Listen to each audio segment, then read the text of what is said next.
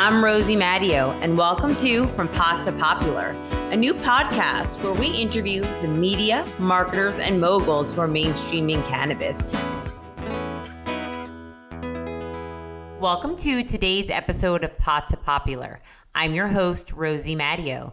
Today we're joined by Brett Heyman, founder of Edie Parker Flower. We're going to learn today from Brett how she turned one of the most popular fashion brands into a cannabis line and why she's trying to bring fun and whimsy into the cannabis space and make it okay for women to consume cannabis.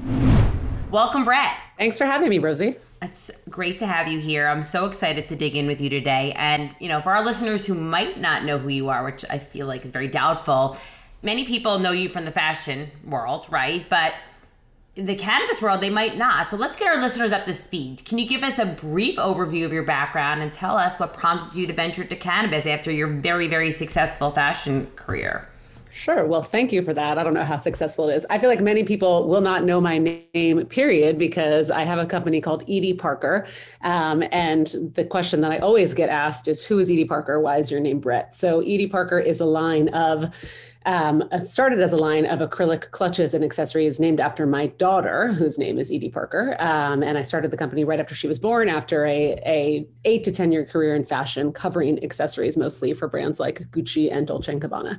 Um, so I started this line of handmade in America accessories that were inspired by the accessories that came before them in the 50s and 60s. Um, and we launched a line of home accessories in 2016, and we're very into that collection. And based on the success of that, wanted to expand it. Um, and in my office, we're, we're less than 10 women, and the use of cannabis and cannabis accessories kept coming up in those conversations about expanding the home line because we felt like there were no cannabis accessories on the market that looked like our home accessories that were incredibly fun, incredibly well crafted, like these modern heirlooms that got passed down through generations, incredibly shareable, incredibly displayable. Um, and we felt like we wanted to be a part of the mainstreamification or normalization of cannabis. And so we started working in earnest on like really doing cannabis accessories and we became so obsessed with the category through all our research that we launched uh, in 2019 we launched a brand called flower by edie parker and we are a line of now cannabis accessories and cannabis flower, and we're just very excited about it. So that was a very long answer to what should have been a short introduction, but there you go. Well, I, I think it makes a lot of sense, right? If you think about, you know, things we do to unwind and have fun, you think about your bar cart, right? I mean, there's some beautiful, beautiful accessories, and cannabis is becoming so mainstream. There definitely was a deficiency in the market. So, I mean, what exactly, um, like, what was the consumer in your mind look like? Uh, when you launched the brand? Like, you know, who were you trying to to, to market to? Was it um, the endemic user? Was it the new user? Like, who was the woman that you were thinking about, or actually maybe not even the woman, you know, the consumer you were thinking about when you're putting it together? Well, I think we were talking to women. I think in our research at a dispensary level, certainly, it didn't feel like anybody was really talking to women in the way that we had been talking to women for 10 years. It felt to us like it was an extremely masculine um, product offering. And it was either masculine or sort of like old timey, like it felt like an apothecary brand, or very minimalist, streamlined. So I think for us, it was like, we're going to talk to the woman that loves to collect, that loves color, that loves optimism, that loves gift giving, that loves gift receiving.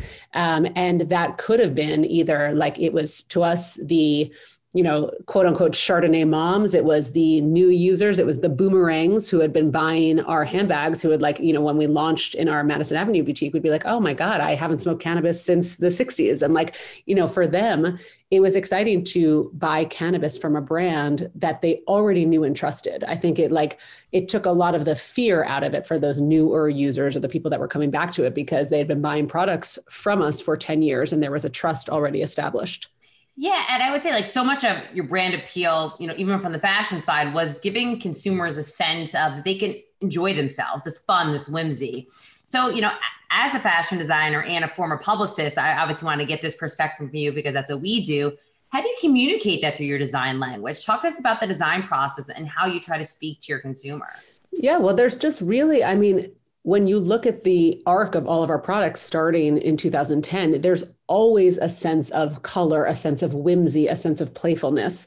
And I think sometimes that was hard at the bag level because even though we were this very sort of irreverent brand, it, we're still an expensive brand. And it's not like we didn't, we're not trying to make things expensive. It's that we make things in this very high quality way, either handmade in America or handmade in Italy. And there's a cost associated with that. Like if you pay workers living wages and if you use materials that don't disintegrate, that costs more. Um, and I think there is a price value proposition that was harder to understand always in an inexpensive handbag. But I think the cannabis accessories, it makes a lot more sense. It's like we're trying to give people permission to say, hey, here's this whimsical, colorful item that we want you to display. You're not going to buy an Edie Parker storage case and put it in your drawer like you would old cannabis accessories. You're going to show that off. And we think that's just great. And the brand definitely speaks to that. Do you, do you still think, though, in 2021, with everything happening in national legalization, that individuals, like especially women, still have a hard time owning that idea that you can consume cannabis for a good time. Like you're saying, people walk into your store. What is the sentiment when you're speaking to women about cannabis consumption? I think there's still, you know, you said for a good time. That's been our brand, brand tagline since launch. Like, because we feel the same way. Like, cannabis for us, the health and wellness benefits are there, and we're so happy they exist, and we believe in the power of the plant and all that.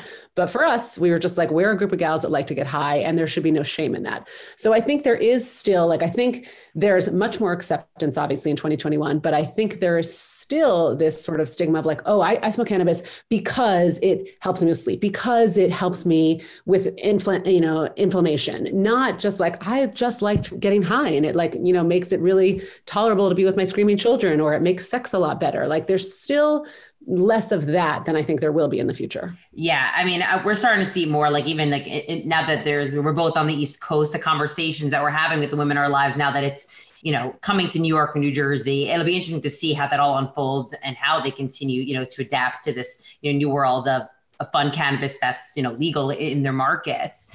Um, you know, from your background, your fashion is also driving force behind you know all kinds of trends and attitudes. Forget about cannabis, and a number of your smoking accessories are sold in major department stores. Um, and you've been a vis- you know a visible advocate for cannabis in the fashion world. So how has your brand and mission been received by more mainstream business consumers when you're having those conversations with your retailers that are carrying your handbags? Have they been receptive? Has there been pushback? What are those conversations like as you know you're pushing forward? I think every month it gets easier. I think when we launched some of the people on the buying teams thought it was cool, but a lot of them were like, "Huh? You make these? You make expensive handbags and you're selling cannabis?" They, there was a a big disconnect. But I think more and more people are realizing the opportunity. They're realizing that the demand is there. So we launched this month in Urban Outfitters, and we're launching Anthropologie. Like they totally get it. They have a designated smoke section, and I think that's just going to happen more and more because, like you said, like for me, it's a bar accessory, it's a home accessory, it's a collectible, giftable item. Yeah, um, but but have you noticed like any key differences between the consumer behaviors and trends between fashion and cannabis? Like, are they similar or are they different beasts? I think they're still different beasts just because I think there's still not even the information. Like people don't know what to look for, they don't know what they need. Um, and to that end, I think we try to make things that have a lot of multi uses. So, like one of our tamping sticks, like you can use it as a tamping stick, but you can use it as a drink stir, you can use it as a hair accessory. Same with a rolling tray. So, I think that it's just not the same yet because it's still still like slightly stigmatized having something that's not legal at a federal level that you can't use a credit card to purchase is it, it makes it a stigma still yeah, and in terms of that, like the product mix, talking about you know you know multi uses. So how do you decide on you know the product mix? And you sell you know the products you know on an e commerce direct to consumer. Also, you've got you know the CBD products that can go right to consumer. So when you're deciding on a product mix, is it things that you know you and your cohorts wanted to use? Do you base it off consumer feedback or a combination of both? Like, how do you decide, like in this world where people are not thinking about cannabis yet in this way? Like, how do you decide like what is going to resonate with a consumer? a combination of what we feel that we need you know what we're missing in our lives what we have of like you know something we bought at a head shop that we think is like kind of lame and we want a better version of. But also a lot of um, inspiration for our product line full stop comes from vintage accessories. So there's also like a great deal of like vintage smoking accessories that we're like oh how can we modernize that? How can we make that cannabis specific? Wow. you know like just things that again we use the word collectible because this business started from my collecting the vintage predecessors. So I think that like that's important to us, like making tabletop lighters with nested ashtrays. Those like, are my favorite. They are so beautiful. And like, thank you. I feel like when you come in, like people pick it up and play with it. Like, what is this? Like, when's the last time you saw a tabletop lighter? Right. right. You haven't. Um, right. It's unbelievable. And also something that we do that we've always done since, you know, a year after launching is this personalization. Um, and we can do that on all of our cannabis, cannabis accessories and that are made in acrylic, obviously. And I feel you know, with saying this without tons of market research, but I feel quite certain we're the only people that do that and offer that, and it makes it just so special and and just you know highly giftable. Yeah, um, uh, you know, we, we are, are we're working with you, and we all like look through the website, and like each item is like cooler than the next. Like I, I, really do feel that this is bringing a completely different approach to the personalization. Like it's something you feel super proud of. So um, I, would be curious to see like what some the other personalization is. I know people do names. There must be some cool kitschy things that people have uh, have put on your products. I would love to see what that looks like. Totally. Um, but you know, I also want to talk about something else. You know, the product mix is amazing, but when you launch your cannabis brand, you are also really intentional about practically giving back to organizations to support communities that have been harmed by the war on drugs. And you've done some really cool collections around that. And we all know how expensive it is to be plant touching business in the industry. And giving back can also be difficult for a small young business. You know, you're still a small business. Do you have any advice for companies that want to be more involved in this aspect? Like, how can they get involved? And how did you guys approach it? Look, I think one of the best things about working in cannabis, and and it's different from fashion, and it's it's something I think that fashion could really learn from, is the responsibility that the brands feel to give back to communities that have been affected by the war on drugs and also that consumers demand of you. Um, and i think that's a remarkable thing. And so we were certainly aware of it. We didn't realize how important it was to the consumer but we wanted to participate actively when we launched. So we went about like launching a foundation as soon as we launched flower and we you know got 501c3 status. And i have to say we really punch above our weight there. We give away much more than than you know is correlated to our sales honestly. Um, but i think it's just just one of those things that like every little bit counts, you know, like for most of our product launches, we have a, a portion of sales that goes to a charity. It's how we do a lot of marketing when we when we engage celebrities to work with us or influencers. A lot of them we, we never pay people. We just say, hey, can you be involved in this? And we'll give a donation in your name to X, Y, and Z charity. And I think people more and more are really inclined to do that because it's so important and it's an easy way for someone to get involved and, and help spread a message. Yeah, this is like one of my favorite um, things about cannabis that there really is um, this consciousness of, of having to give back. You know, a lot of it, you know, was sparked last year, you know, by, you know, Black Lives Matter uh, around George Floyd's, you know, unfortunate murder, but really to see these cannabis companies, big and small, um, knowing that it's a responsibility to give back, I feel like that brings the industry together and makes everybody just really mission driven. And I think that really excels, it makes people, you know, ex- excel at what they do and, and brings more meaning to it. So I love what you guys are doing. And you know, I want to take a different spin right now and talk a little about the entrepreneurship side of the business. So, you know, for our aspiring entrepreneurs in the audience who are listening, what is the one thing you wish you had known before starting a cannabis brand? And what can new brands do to stand out in increasingly competitive market, right? You know, in California, so many brands. You know, what teachings can you have for for, for newbies in this space?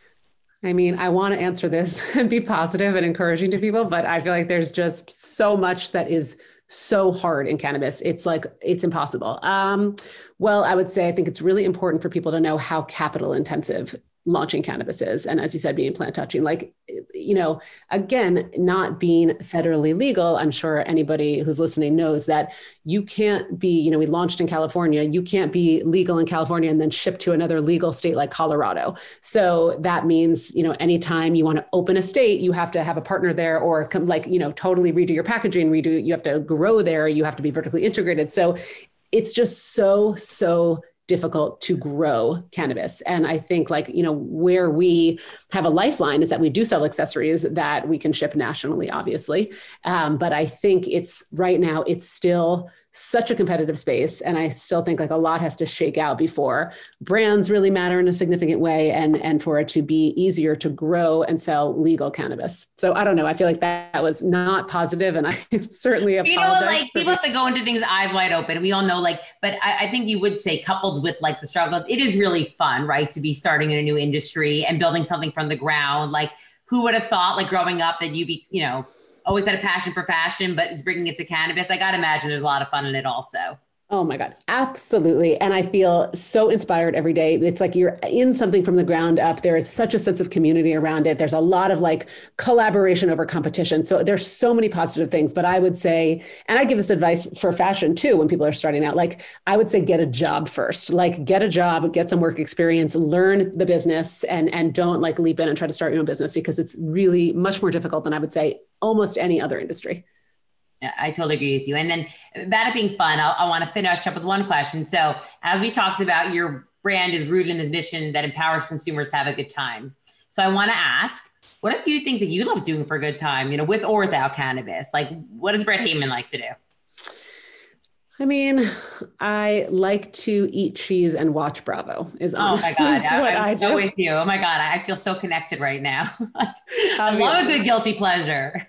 I'm all about a guilty pleasure. I don't feel any guilt doing them either. It's just like you know, I, I don't. I think that that life is very short, so I think you got to do what makes you happy. I love that. That's a that's a great sentiment. Brett, thank you so much for joining us today. This was super fun to chat. I'm excited um, for my bag to come, and I'll be sharing it on social. I've been a big fan, you know, even before you're in cannabis. So it's been so great to get to know you guys and love what you guys are doing in the space. Thank you, Rosie. Thank you so much for having us and for taking such good care of us, and uh, and you know having me on.